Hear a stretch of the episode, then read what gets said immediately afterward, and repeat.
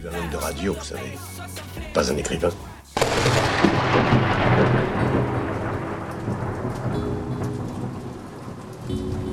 Nom de Zeus. Le coup de foudre, c'est ça. De treize heures à quatorze heures, Georges Vernat et son équipe accueillent des passionnés pour vous faire entrer dans leur univers. Coup de foudre, c'est tout de suite sur Prune.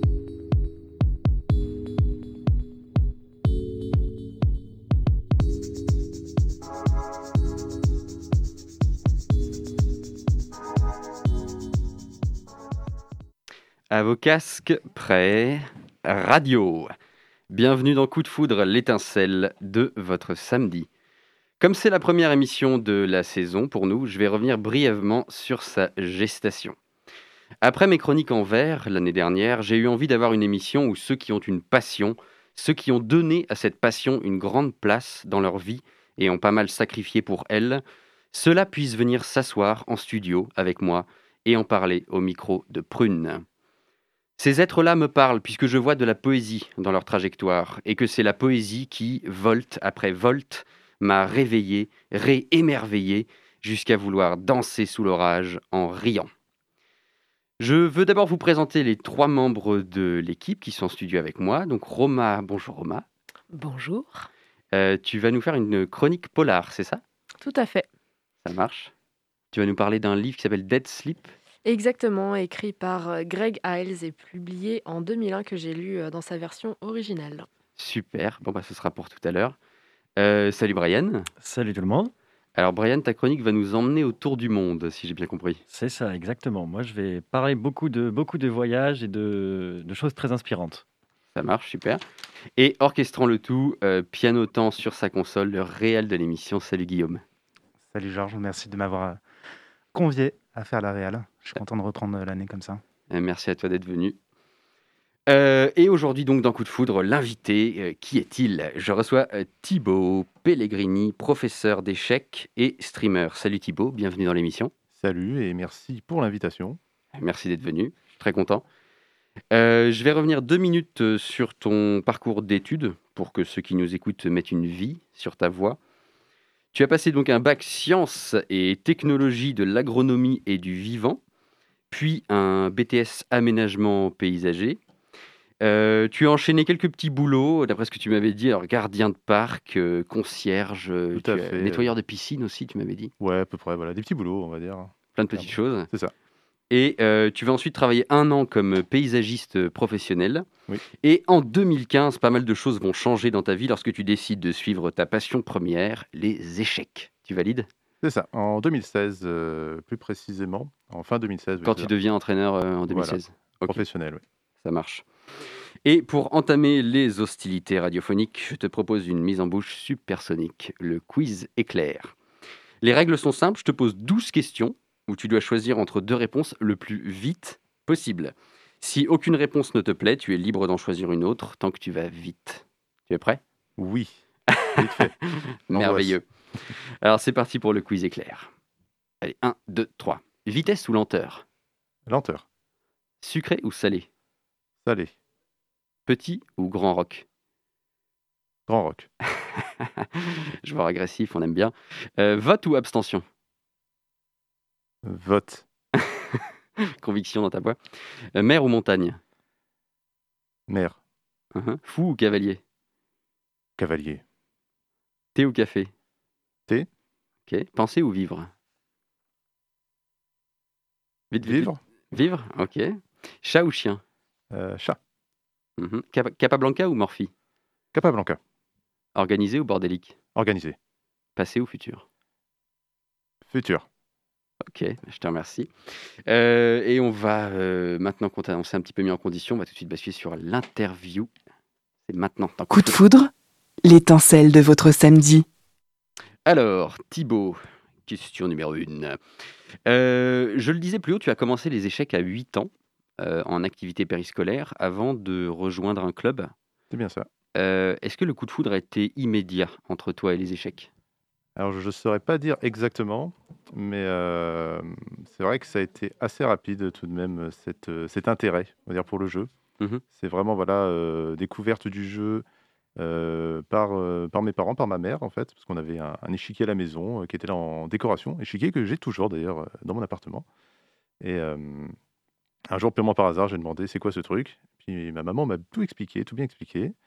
Et euh, ouais, ça m'intéressait sur le coup, vite fait, on va dire. Puis quelques temps après, il y a eu une activité périscolaire, justement, euh, présentant le jeu. J'y suis allé. Et ouais, ça a commencé après à, à bien cogiter, je dirais. Je suis ensuite allé euh, en club et à partir de là, on ne m'a plus arrêté. Ok, ok. Donc oui, un coup de foudre rapide euh, qui a été initié par ta mère, en fait, à la base. C'est ça, oui. Et il ressemble à quoi cet échiquier, d'ailleurs, par curiosité ? Euh, bah un échiquier avec soixante-quatre cases, trente-deux blanches et trente-deux... Ok, un, un échiquier quoi. C'est ça, oui, c'est un échiquier qui, je crois, le tenait de, de son papa. Donc, euh... ah, donc valeur affective ouais. assez forte. Euh, un petit peu, ouais. ouais c'est un échiquier que je garderai tout le temps, je pense. Ok. Moi, je suis assez dans l'affect, en effet. Ok, ah bah, je comprends, moi aussi. Euh, d'un autre côté, tu as passé un B T S, donc euh, aménagement paysager, je le disais. Euh, la nature, c'était ou c'est encore peut-être ton autre passion ? Oui, c'est quelque chose que, que j'aime bien. Tout simplement parce que euh, bah, ça fait du bien d'être dehors aussi quand on cogite pas mal à l'intérieur. Et euh, oui, c'est un métier que j'ai, que j'ai bien aimé, que j'ai bien aimé faire, mais euh, pas la même passion et la même euh, intensité, je dirais, qu'avec les échecs. Ouais. Mmh. Qu'est-ce qui t'a amené d'abord à ce, à ce métier-là ? Alors, c'est plus euh, diverses orientations, je dirais, euh, parce que bon, bah, comme beaucoup de... de, de lycéens, étudiants, je ne savais pas trop quoi faire, et puis euh, bon... On m'a dit, ouais, est-ce que t'aimes bien être dehors ? Oui, bon, allez hop, c'est, puis, c'est plutôt un petit peu comme ça que ça s'est fait. C'est pas mmh. quelque chose que j'ai regretté, hein, j'aime toujours le, le pratiquer un petit peu. Mais bon. C'était, c'était quand même un petit peu par, par défaut après le, après le bac ? C'était pas vraiment une passion, quoi, pour toi ? mmh, je, euh, Passion, non, clairement pas, mais c'est quelque chose que j'aimais beaucoup faire aussi quand même. C'est pas, euh, voilà. C'est D'accord. difficile à mettre vraiment un, un mot exact dessus, je dirais.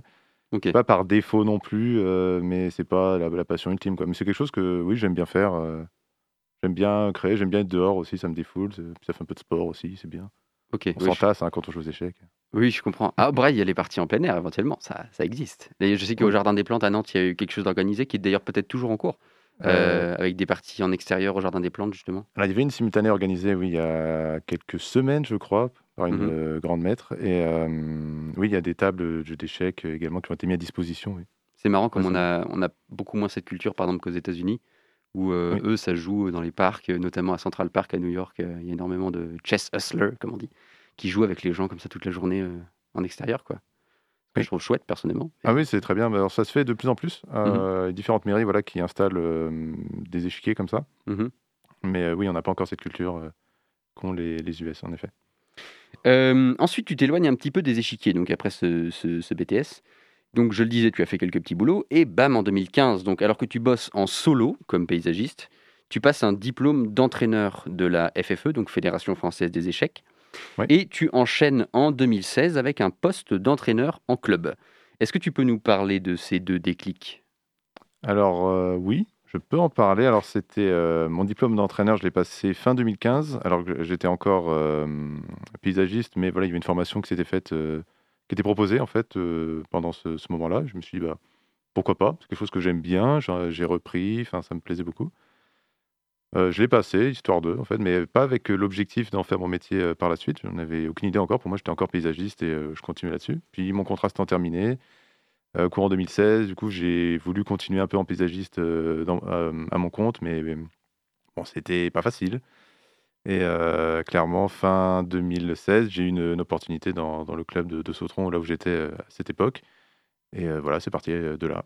Clairement, D'accord. Euh, je me suis dit, bah, allons-y. Alors, vraiment, euh, c'était un choix assez difficile parce que, parce que je savais pas du tout ce que ça allait donner. C'était un mi-temps, c'était pas non plus extrêmement... Euh, extrêmement bien payé, enfin c'était moins de mille euros par mois, clairement c'était pas beaucoup. Euh, c'était euh, vraiment une, une interrogation, est-ce que je vais aller là-dedans, est-ce que, qu'est-ce, comment est-ce que je vais me développer par la suite ? Et euh, bah, c'est justement c'est mes parents qui m'ont motivé là-dessus euh, à y aller, je les en remercie encore d'ailleurs, parce que bah, sans eux, je serais probablement, enfin j'aurais peut-être eu plus de difficultés à faire ce choix, je dirais. Mmh. Non, c'est marrant parce que tu parlais déjà de ta mère pour l'échiquier, mmh. et puis là à nouveau tu parles de, de, de ce soutien, quoi. Je, ça. Je, ça me touche personnellement parce que c'est, c'est pareil, tu vois, ce soutien des parents euh, très important pour, ouais. euh, pour une activité. Moi c'était comme toi les échecs, moi c'est la poésie, et c'est un peu pareil, quoi. Sans, sans ce soutien-là, euh, bah, tu, tu, tu flippes parce que c'est des, des domaines qui sont un peu des domaines de niche, entre guillemets. Euh, clairement, oui. Donc, euh, c'est pas forcément évident d'en, d'en vivre, on est d'accord. Tout à fait. Et, et donc, quelques années passent et en deux mille dix-huit, tu stoppes euh, de, complètement ton travail de paysagiste pour te lancer en solo, cette fois comme professeur d'échecs, euh, après donc une rupture avec le club. Euh, à ce moment-là, pour toi, dans ta vie, c'est quoi? C'est grisant, c'est effrayant, c'est évident, peut-être? Alors, c'est à la fois compliqué, parce que, euh, évidemment, lancer euh, sa boîte, bah, c'est pas quelque chose de si simple que ça. Alors, euh, on peut, c'est facile à créer, mais après, il faut, il faut quand même, mine de rien, aller, aller démarcher des clients, aller trouver, euh, trouver du travail, tout simplement. Mm-hmm. Alors, c'était à la fois compliqué, mais euh, il y avait une motivation, un peu une revanche à prendre aussi, euh, pour me dire que bah, l'aventure ne s'arrête pas là, en fait. J'ai envie de continuer, je veux... Je veux, j'en veux plus, je veux y aller et euh, je suis prêt à prendre ce risque. Et là, encore une fois, le soutien euh, familial a été extrêmement important pour justement euh, consolider cette, cette idée, clairement. Mmh. Et euh, bah, c'est un pari qui, a, qui, avec le recul, a très bien fonctionné. Donc, tu étais content d'avoir euh, pris, euh, ce... d'avoir sauté dans le vide un peu. Oui. Pour cette passion. Exactement, oui. Ok, ça me, ça me parle. Euh, et donc, en tant que professeur et entraîneur, on va parler un petit peu de ton, ton quotidien maintenant. Euh, donc tu m'as dit tu donnes des cours particuliers, euh, des cours collectifs, tu interviens dans des écoles, euh, des stages, et euh, tu m'avais parlé aussi d'un accompagnement des joueurs de tournois. Euh, ça. ça t'est venu naturellement, euh, la patience et, le, et le, le goût d'apprendre aux autres, parce que euh, j'y pensais en, en préparant l'interview, je me disais, euh, bon je te connais un petit peu, pas très bien, mais un petit peu, je sens que t'es passionné, mais être passionné et être pédagogue, euh, c'est pas la même chose. C'est vrai. Euh, alors, d'où ça m'est venu, cette pédagogie? Peut-être, euh, je dirais encore une fois, un petit peu inspiré de, de mes parents, de ma mère notamment, qui est, euh, qui est directrice d'école, donc qui, bah, qui transmet hein, clairement tous les jours, euh, de, euh, bah, qui transmet de, simplement son métier. Euh, mon père aussi est assez bon pédagogue, euh, alors plus avec les autres qu'avec ses enfants, mais bon, c'est toujours plus difficile, hein, bien sûr. Et... Euh, Et comment dire, euh, oui, je, ça m'est venu un peu de là. C'était un petit peu naturel aussi, parce que c'est, euh, en effet, c'est pas parce qu'on sait jouer aux échecs qu'on est un bon pédagogue, c'est pas parce qu'on a un excellent niveau euh, qu'on est un très bon pédagogue. C'est, c'est un tout. Je dirais, c'est quelque chose que je fais assez naturellement. Alors, je dis pas ça pour me vanter spécialement, mais c'est, ouais, c'était quelque chose de assez simple pour moi. Mmh. Parce qu'on pense parfois aux joueurs d'échecs. Euh... C'est une image qui est pas mal véhiculée, notamment dans les livres. Je pense au, justement aux joueurs d'échecs, c'est de Stefan Zweig, si je ne dis pas de bêtises. C'est ça, oui. Euh, à comme des gens assez, assez renfermés euh, dans leur tête. On pense à Bobby Fischer, le grand champion aussi euh, d'échecs américain, qui était quelqu'un qui s'est complètement replié dans le jeu euh, pour euh, oublier ses, sa situation qui n'était pas évidente avec ses parents, notamment. Donc euh, non, on peut être euh, un cerveau euh, et en même temps euh, un pédagogue et savoir transmettre, quoi. C'est ça. Euh, il, faut, il faut mieux hein, si on veut en faire son métier. Parce que bon... Oui, effectivement. effectivement. Si on ne sait pas transmettre, euh, bah, c'est compliqué. Je comprends bien. Euh, en parlant de pédagogie, justement, si tu devais donner envie en quelques mots aux auditrices, auditeurs qui nous écoutent, euh, de commencer les échecs, qu'est-ce que tu leur dirais? euh, Oula, bonne question. Euh... Merci. Euh, amusez-vous, dans un premier temps. Clairement, euh, amusez-vous, apprenez à, ouais, apprenez à jouer, découvrir, et après, euh, vous verrez ce que vous avez envie d'aller plus loin, parce que c'est, c'est aussi ça, parce qu'il y a énormément de choses à apprendre, clairement. Mais après, on peut aimer jouer aux échecs euh, de manière ponctuelle, on peut aimer euh, apprendre, justement, euh, pour s'améliorer, pour être de plus en plus fort. Faites-vous plaisir, clairement, faites-vous plaisir, euh, premièrement. Mm-hmm. Et tant que le plaisir reste au cœur de la, de c'est la, ça, de oui, la oui, discipline. Si ça devient une contrainte, si vous, en, euh, si vous devenez fou, euh, arrêtez vite. Oh, ça, rend un petit, ça rend un petit peu fou les échecs quand même. Oui, ça rend un petit peu fou. Bon, bah, on va se faire une petite pause euh, dans l'interview. Euh, on va s'écouter. Euh, donc c'est le choix de l'invité, hein, parce que c'est un, une décision que j'ai, j'avais envie de mettre en avant dans Coup de Foudre. Euh, l'invité choisit euh, sa première musique. Tu nous as pris un extrait du jeu Final Fantasy neuf. Tout à fait. C'est euh, Evil Forest Theme. Pourquoi d'ailleurs? C'est un, un jeu auquel tu, tu as passé quelques bonnes heures dessus. Euh. Euh, ouais, un jeu, bah, meilleur jeu, hein, je dirais, parce que bah, les Final Fantasy sont des très très bonnes sagas euh, de jeux vidéo. Et euh, bah, un jeu qui m'a clairement marqué euh, d'enfance, un jeu d'enfance du coup, sorti en deux mille. Et euh, oui. La bande-son est magnifique. Enfin, voilà, je voulais faire découvrir un petit peu ça plutôt que des, des artistes, euh, voilà, des, des musiques qu'on connaît, qu'on entend un petit peu à droite à gauche.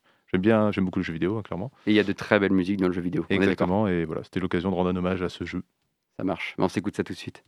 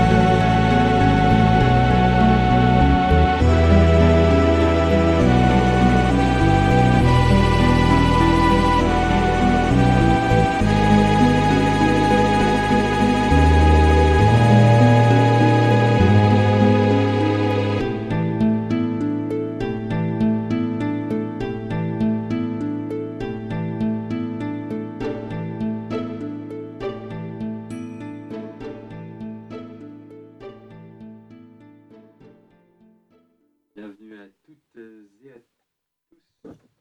Bienvenue à toutes et à tous. Vous êtes de retour dans Coup de Foudre, l'étincelle de votre samedi. Il est treize heures dix-huit et on est toujours avec Thibaut Pellegrini, professeur d'échecs et streamer, pour la deuxième partie de l'interview. Euh, alors Thibaut, on va aborder euh, maintenant un sujet qui est quand même pas mal euh, d'actualité, puisque là on va être en mars deux mille vingt, pour que les auditeurs auditrices se situent bien. On est euh, en plein confinement et, euh, et tu décides de te lancer sur Twitch euh, pour streamer les échecs. Tu rajoutes une, une corde à ton arc. Euh, streamer, est-ce que c'est très différent de professeur ?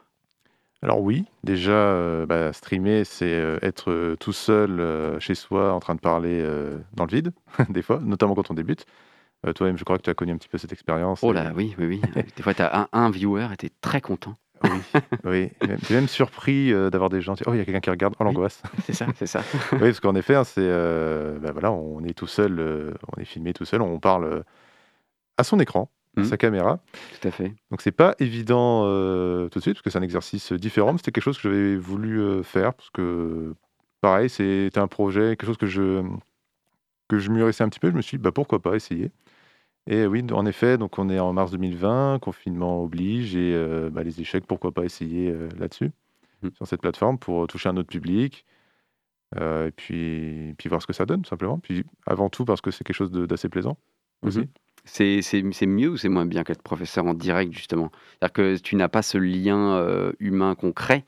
Ça, c'est souvent la, la chose auquel je pense quand je pense au stream, c'est qu'effectivement, comme tu le dis, tu es seul devant ton écran avec ton casque et les, les, les personnes sont virtuelles, quoi. Donc, euh, est-ce oui. que tu as une préférence, finalement, pour l'un ou pour l'autre, ou c'est deux aspects d'un métier, tout simplement? C'est alors deux choses complètement différentes. Euh, après, si euh, je devais répondre à ce que je préfère, je préfère quand même être en face des gens, parce que c'est voilà, il y a le, le contact, c'est quand même mieux. Contact humain, on, voilà, on parle avec la personne, c'est mieux que via un chat, quoi que ce soit.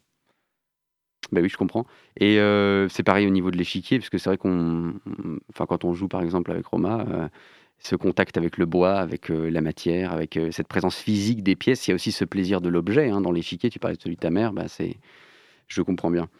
Euh, d'ailleurs, je, je me disais, on pourrait peut-être partager ton Twitch, tant qu'à faire, puisqu'on t'a en studio. Ah ben, avec plaisir. Alors ton Twitch, tes horaires, dis-nous tout.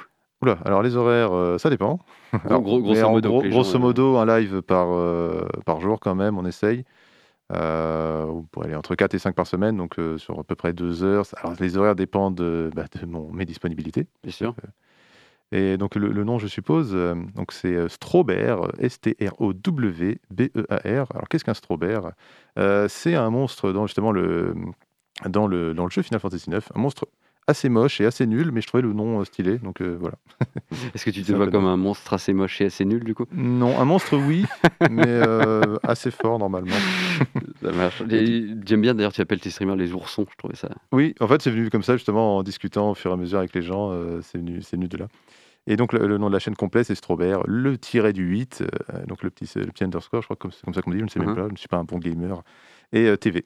Voilà, Strobert, T V. D'ailleurs, je le précise pour, les... pour ceux qui nous écoutent qui ne sauraient pas ce qu'est Twitch, c'est une chaîne euh, qui était à la base plutôt dédiée aux jeux vidéo, où en fait les, les gens peuvent s'enregistrer, justement streamer sur cette plateforme et se construire une communauté et avoir régulièrement des gens qui viennent les voir s'ils apprécient leur contenu. Oui, et il y a pas mal d'ailleurs de, de chaînes Twitch sur les échecs. Oui, mais euh, dû au confinement, justement, il y en a eu, il y en a eu plusieurs. Dont la plus connue euh, en France, c'est Blitzstream, euh, oui. voilà, le gros, euh, gros Twitch. Euh, le mastodonte. Tout voilà, à fait. Tout à fait. Euh, ensuite, je, je me disais aussi en préparant le, l'interview, ce serait intéressant qu'on parle du Jeu de la Dame, la série qui est passée sur Netflix, parce que euh, pour, euh, je pense, n'importe quel euh, comment dire, aficionado du jeu d'échecs euh, comme moi, ou euh, des professionnels, ou même des gens qui n'y connaissent rien, ça a été quand même un peu une... un pavé dans la mare, cette série. C'est-à-dire qu'elle est arrivée, on ne s'y attendait pas du tout, et ça a, fait, enfin, ça a eu une influence énorme. Euh, est-ce que déjà tu l'as vue? Oui, bien sûr. Ok. Euh, je le rappelle, ça parle de l'histoire de Beth, Beth pardon, une prodige des échecs qui se bat contre des problèmes d'addiction, qui a eu une enfance euh, pas évidente, hein, qui est placée en internat, et cetera. Euh, pas en internat, en orphelinat. Orphelinat, oui. Pardon. Euh, donc tu l'as vue, tu me disais, est-ce que, qu'est-ce que tu en as pensé? Alors, moi j'ai bien aimé. Même si euh, il y a eu un énorme, euh, énorme engouement pour la série. Euh, alors, bon, je veux dire, il y a d'autres séries qui sont tout aussi bien. Euh, mais c'est vrai que celle-là, elle a bien marqué. Moi, j'ai énormément aimé l'esthétique, l'image et tout. Le, oui, le jeu d'acteur beau, hein. aussi est, est très bon. Euh, après, même, oui, en effet, pour des... Je pense que ça touche plus encore ceux qui ne connaissent pas ou très peu le jeu d'échecs, je dirais. Oui. Plus encore que les, euh, bah, que les joueurs euh, assez expérimentés comme moi. Mais euh, j'ai quand même passé un très très bon moment à la, à la regarder. Euh, vraiment, c'était très agréable. Et oui, franchement, l'image est magnifique. Ouais. Ouais, c'est de la, c'est de la bonne vulgarisation, on est d'accord. Oui. Ouais, et ouais. Ça donne vraiment envie de, de s'y mettre, en fait. Oui, oui, je comprends tout à fait. D'ailleurs, euh, une, c'est que ça a été une des raisons euh, de, de, la, de la hype euh, des échecs euh, pendant justement, en plus le confinement, vu que la série est sortie à peu près à cette période. Mm-hmm. Donc on était tous sur Netflix, ça fallait sur nos, sur nos lits ça. Ou sur nos canapés. Euh, sur Twitch et sur Netflix. C'est ça. C'est ça. Euh, autre question, le, le meilleur joueur français, donc c'est Maxime Vachier-Lagrave, hein, on ne le présente plus dans le milieu des échecs, évidemment, il est dans le top dix mondial depuis un, un petit bout de temps.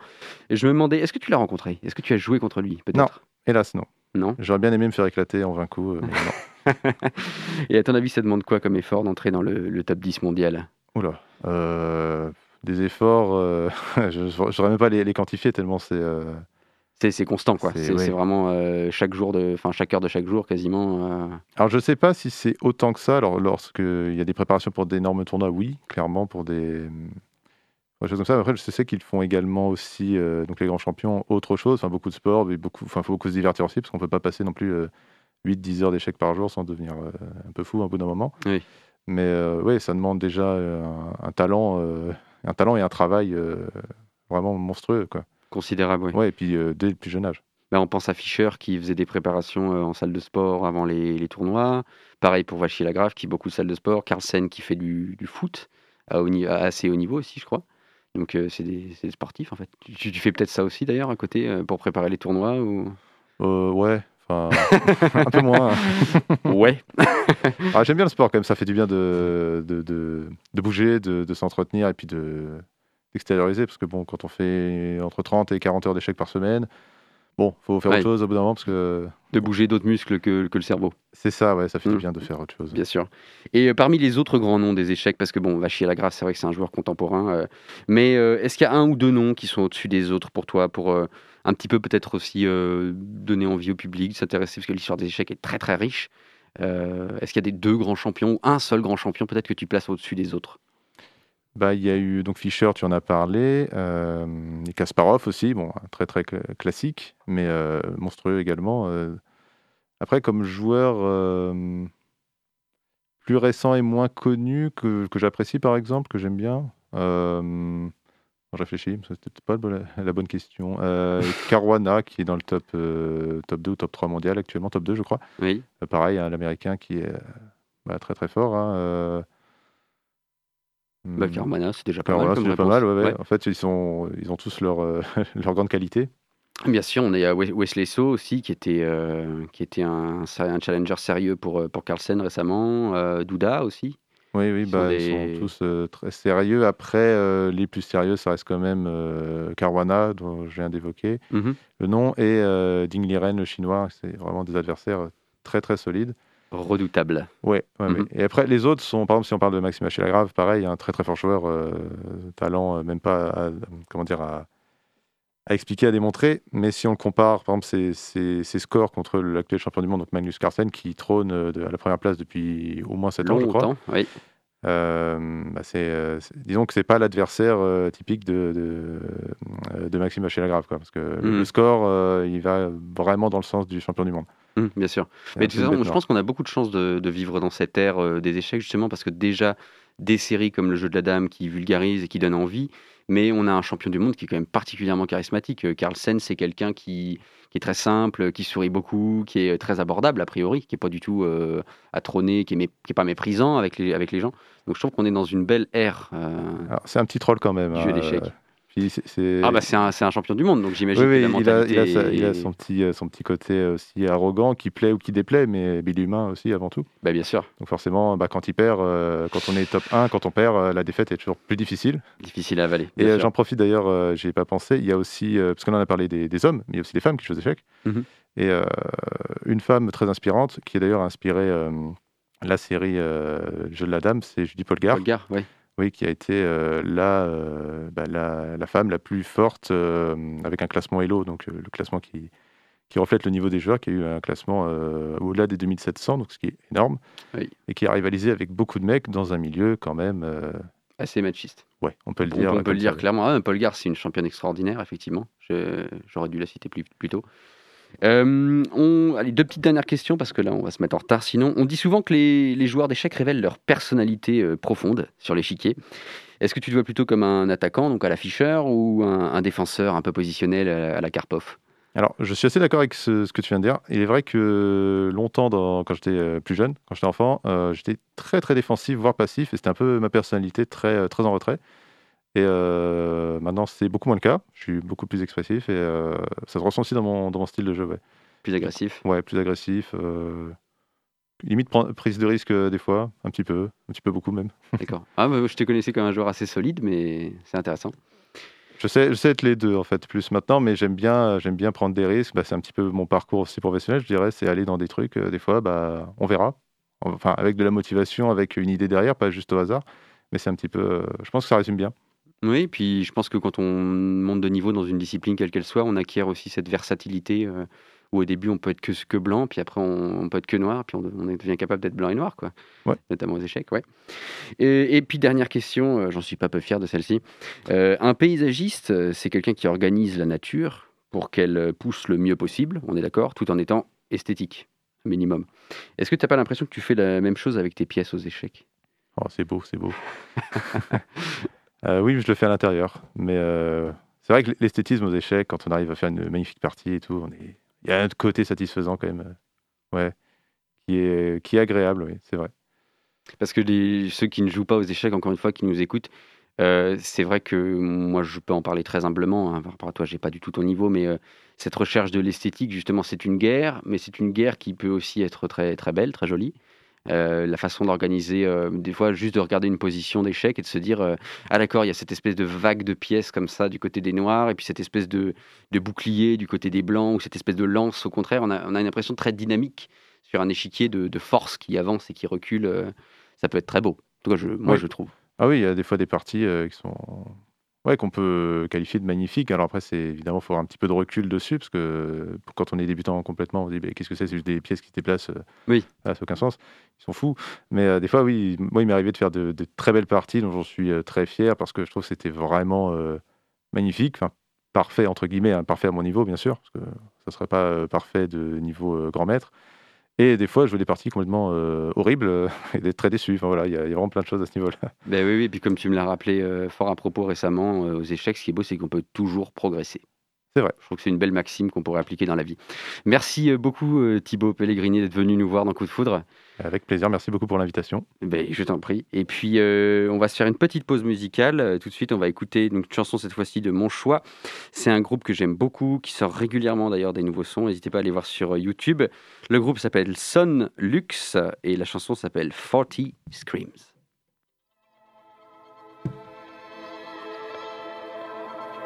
I hope you are a dreamer. Dust on your knees. Give us one or two whispers. Then give us forty screams.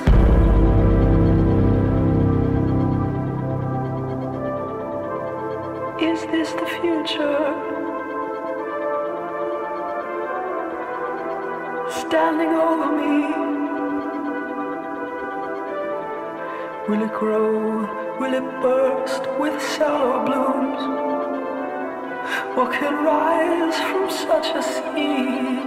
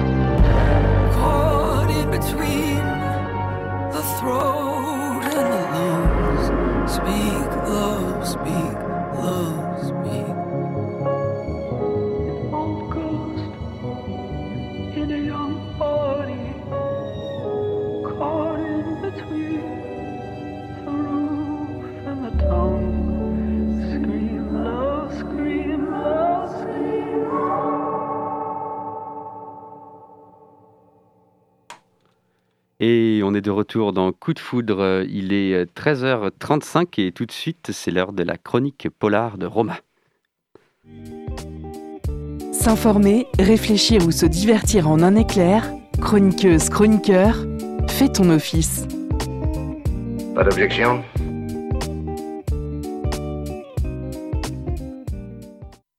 Bonjour à toutes et à tous, je suis heureuse d'être parmi l'équipe de Coup de Foudre pour leur première émission. Je m'appelle Roma, j'aime les enquêtes, les indices, les mystères et aujourd'hui, je vais vous parler d'un polar que j'ai lu et que j'ai particulièrement apprécié.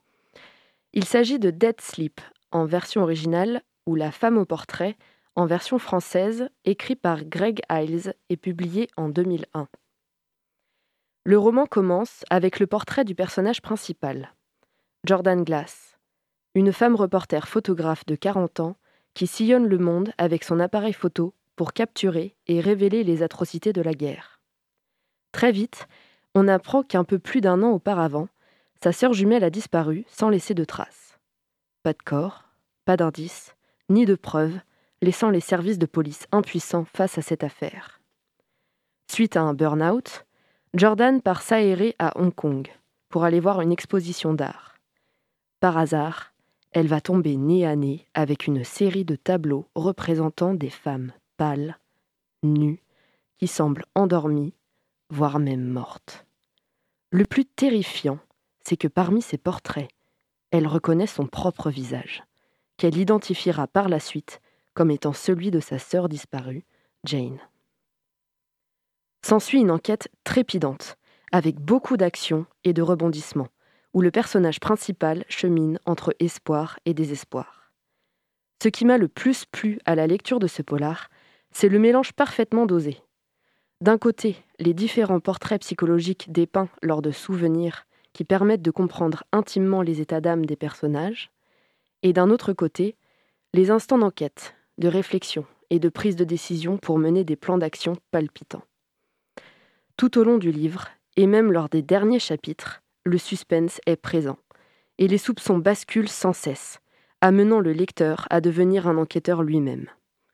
J'ai aussi beaucoup apprécié la place que l'auteur accorde au milieu de l'art. Les peintres, peintures, pinceaux et musées habitent les pages où la sublimation et la recherche du beau sont au, sont au cœur de l'intrigue. J'ai passé de merveilleux moments à lire ce polar, un véritable régal pour les esprits qui aiment les énigmes. C'était Dead Sleep ou La femme au portrait de Greg Iles. Et moi, je vous dis à dans un mois pour une autre chronique polar. Merci Roma. Euh, tu nous as choisi quoi comme musique pour euh, accompagner cette chronique ? Alors, j'ai choisi un titre de Ben Mazué, Mazué pardon, euh, qui a sorti un dernier album qui s'intitule Paradis et la chanson s'appelle J'écris. J'écris gonflé d'espoir. Ou triste comme un dimanche, j'écris quand je veux y croire. quand ma bonne étoile flanche, l'essence de mon âme brille, quand je mets des mots sur les émotions qui torpillent mon cœur jusqu'au stylo, j'écris pour expliquer, parce qu'en expliquant j'éteins un malaise qui veut pas me lâcher.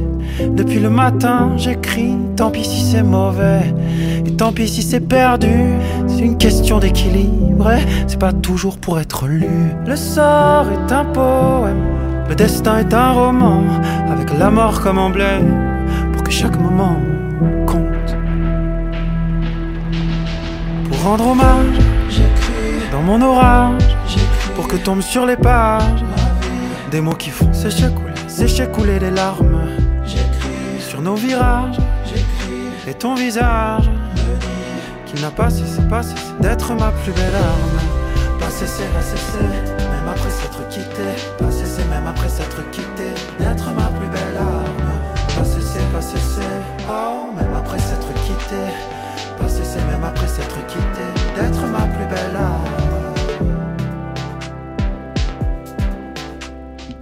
J'écris à mon pote, à ma mère, à ma femme, à mon gosse, à mes peurs, à mes cris, à ma crasse, à la terre, à la sale, sale sorcière de mon cœur. Quand la vie de tempête imminente agite un drapeau rouge et noir, que le bruit dans ma tête augmente pour le faire taire, pas moi j'en parle. Le sort est un poème, le destin est un roman, avec la mort comme emblème, pour que chaque moment compte. Pour rendre hommage, j'écris dans mon orage, pour que tombe sur les pages des mots qui font sécher couler, sécher couler des larmes. J'écris sur nos virages, j'écris et ton visage qu'il n'a pas cessé, pas cessé d'être ma plus belle âme. Pas cessé, pas cessé, même après s'être quitté, pas cessé, même après s'être quitté, d'être ma plus belle âme. Pas cessé, pas cessé, oh, même après s'être quitté, pas cessé, même après s'être quitté, d'être ma plus belle âme. Ton esprit court, chante, presse ton âme de s'exprimer. Dans ce monde lance des pics, faudra s'en protéger. Ton esprit court, chante, presse ton âme de s'exprimer. Moi j'aimerais n'avoir qu'à me soucier de rendre hommage, d'écrire dans mon orage, d'écrire pour que tombent sur les pages de ma vie des mots qui font sécher couler des larmes, d'écrire sur nos virages, d'écrire ton visage. Je me dis qu'il n'a pas cessé d'être ma plus belle arme.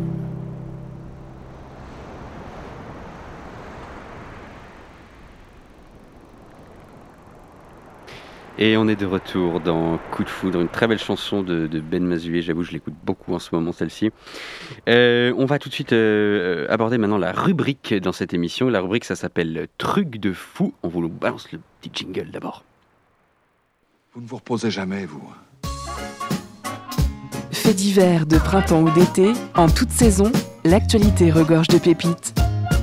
C'est parti pour la rubrique Truc de fou.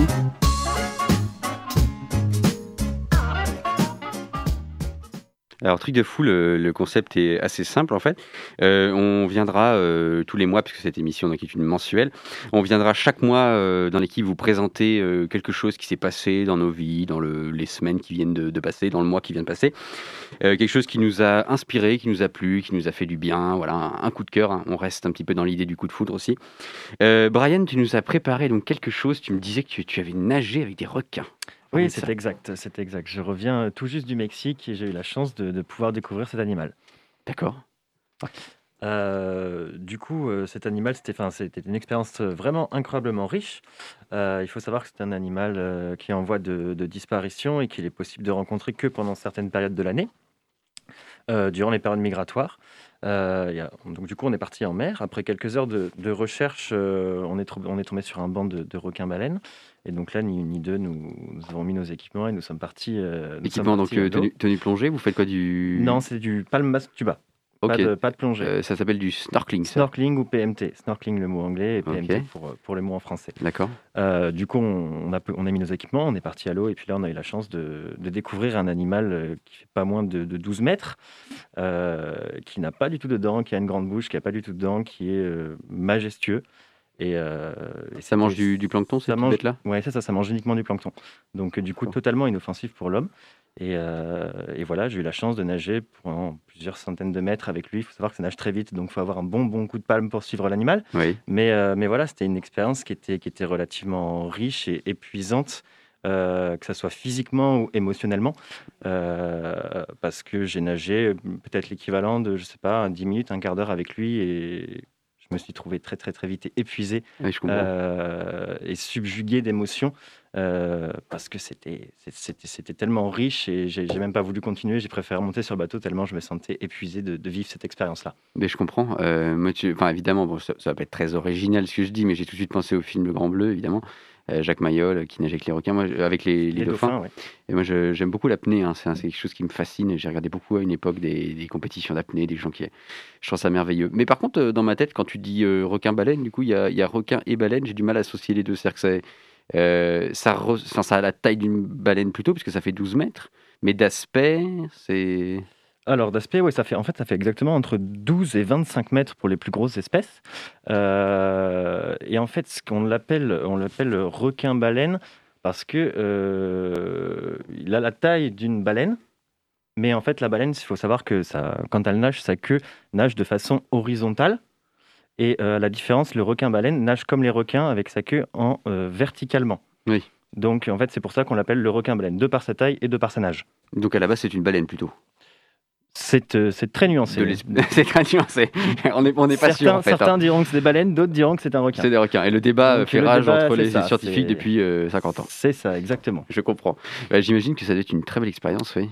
Euh, oui, oui, très émouvante. J'étais pas tout seul à la vivre. On a, on, je l'ai partagé avec d'autres personnes qui euh, ont été aussi beaucoup subjuguées d'émotions. On a eu beaucoup de pleurs, beaucoup de, de pleurs, de joie, mm-hmm. euh, d'accomplissement, pour certains de dépassement de peur, parce qu'il y avait quand même le mot requin pour certains qui, qui, qui reste quelque chose de, de bloquant. Euh, mais oui, voilà, c'était quelque chose de vraiment très très riche et je suis très très heureux de l'avoir partagé avec ces personnes-là. Et, euh, et je remercierai jamais assez euh, les personnes qui m'ont procuré la chance de, de vivre cette expérience-là. Ce voyage au Mexique. Exactement. Euh, Thibaut, Roma, est-ce que vous avez vécu une expérience un peu similaire, quelque chose qui s'en rapproche ? Même si c'est nager avec des crevettes, on prend. Hein, c'est... Non. Hélas, euh, non. Très franchement. Eh bien, moi, je dois vous surprendre en disant que oui. Parce que quand j'ai eu six ans, on a eu la chance avec mes parents d'avoir une invitation pour faire un voyage au Cuba. Et euh, nous avons donc euh, nagé euh, avec des dauphins. Donc euh, bon, ça n'a rien à voir avec les requins-baleines. C'est pas le même gabarit euh, ni même la même menace. Mais euh, c'était tout à fait euh, génial. J'en garde des souvenirs euh, assez forts. Euh, pourtant, c'était des moments très courts.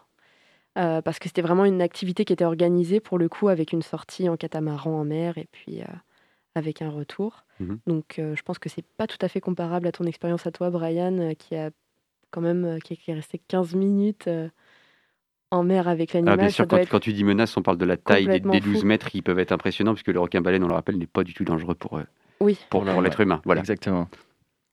Euh, ben merci beaucoup pour ce partage, Brian. Je vous en prie. Euh, moi, mon truc de fou ce mois-ci, c'est la découverte du livre euh, La Panthère des Neiges de Sylvain Tesson. Et moi, je nage plutôt dans les mots, tu vois. Euh, pourquoi c'est fou ? Parce qu'en général, déjà, je j'adhère pas forcément beaucoup aux livres de, de Tesson. Euh, bon, je vais le dire en une ligne, mais voilà, j'ai souvent été un petit peu agacé par euh, certains écrivains qui, selon moi, s'écoutent un peu trop écrire pour écrire bien. Euh, mais dans ce livre, c'est très différent, puisque La Panthère des Neiges, c'est un hommage euh, de la part de Tesson au travail de quelqu'un d'autre. Et ça change tout. Tesson est parti au Tibet avec euh, Vincent Munier, un photographe animalier, sa compagne Marie et un ami euh, Léo. Et ensemble, ils cherchent à photographier une panthère des neiges, qui est une espèce en voie de disparition, malheureusement comme le requin-baleine, et je pense que beaucoup d'espèces, euh, de plus en plus d'ailleurs, euh, c'est en train d'être le cas. Euh, Tesson donc réfléchit sur la nature de la quête, partir chercher quelque chose. Qu'est-ce qu'on cherche vraiment ? Qui cherche-t-il, lui, dans cette panthère, ou quoi ? Et surtout, il montre son admiration pour le travail de Munier, puisque c'est un métier dur, on se lève très tôt, on se met en planque dans le froid pendant des heures, on se tait, on respecte le monde animal, on s'efface dans le paysage. Je pense que l'espèce humaine pourrait en prendre de la graine.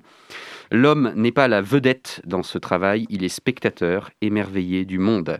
On sent que Tesson a été profondément touché par la démarche artistique de Munier, et par l'homme aussi. Donc c'est un très beau livre. Est-ce que, autour de cette table, vous avez euh, lu du, du Tesson, ou euh, peut-être euh, admirer des photos de photographes animaliers dans des expos, peut-être, je ne sais pas. Pour ma part, euh, non. Non, non, j'ai jamais, j'ai jamais euh, admiré, euh, admiré de, de, de photos ou lu de livres de Tesson. Euh, très bien, bah, je, te, je vous recommande dans ce cas-là, en tout cas, le, le, le travail de Vincent Munier, c'est très très beau, vous avez des documentaires sur YouTube qui sont accessibles, euh, c'est vraiment quelqu'un qui... Justement, en fait, certains, euh, ses détracteurs disaient que euh, oui, mais bon, euh, ces photos, c'est toujours un peu joli, euh, et cetera, et ça dénonce pas assez. Mais lui répond que des gens qui dénoncent, il y en a déjà énormément, et heureusement d'ailleurs, les ravages qu'on fait sur la nature et sur les animaux. Lui est aussi là pour rendre ce qu'il appelle un tribut au monde, et ce tribut, c'est sa beauté. Le monde est extraordinairement beau, et il faut aussi que certains yeux soient capables d'admirer cette beauté et de la restituer, de nous montrer, et ça nous donnera peut-être justement envie de le défendre, ce monde. Euh, on enchaîne euh, tout de suite avec une euh, musique que j'aime beaucoup, qui est aussi tirée d'un jeu vidéo d'ailleurs, Thibaut, Red Dead Redemption deux. Il, la bande-son de ce jeu est incroyable, même si vous n'êtes pas gameuse ou gamer, allez écouter. Et cette chanson, ça s'appelle, elle s'appelle pardon, Unshaken, et c'est de l'artiste D'Angelo.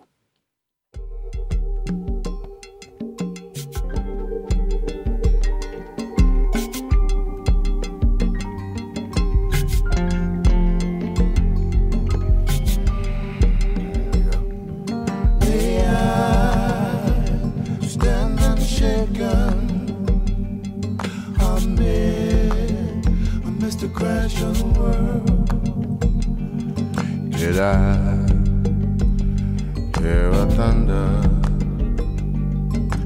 Did I hear you pray? I can't quite remember just what guided me this way. Oh, yeah. Unshaken, amidst, amidst the crash of the world. The pines, they often whisper,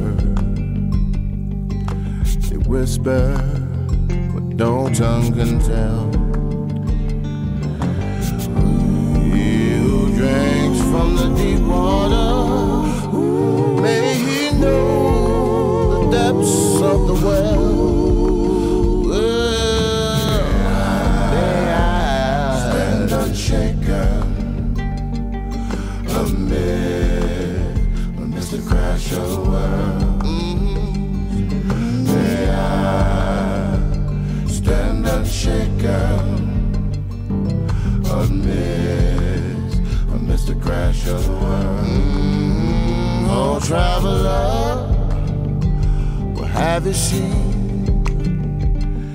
where the crossroads, where you been, where you been? I once was standing tall, now I feel my back's against the wall. I stand unshaken amid, amidst the crash of the world, may I stand unshaken amid, amidst the crash of the world.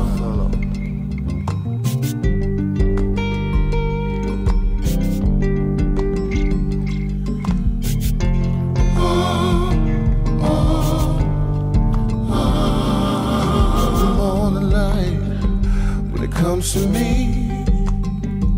you once did, but I could not see. Et on est de retour dans Coup de Foudre, il est treize heures cinquante-deux et tout de suite c'est l'heure de la seconde chronique de l'émission, celle de Brian. Alors, euh, salut tout le monde, c'est Brian, donc je vais rester sur la même, euh, sur la même thématique que, que Truc de Fou. Euh, je vais rester voilà, sur le voyage. Donc aujourd'hui, je vais vous parler de Florence Renaud. Le nom ne vous dit certainement rien, mais elle vient de terminer une aventure incroyablement inspirante. Un tour du monde en autostop.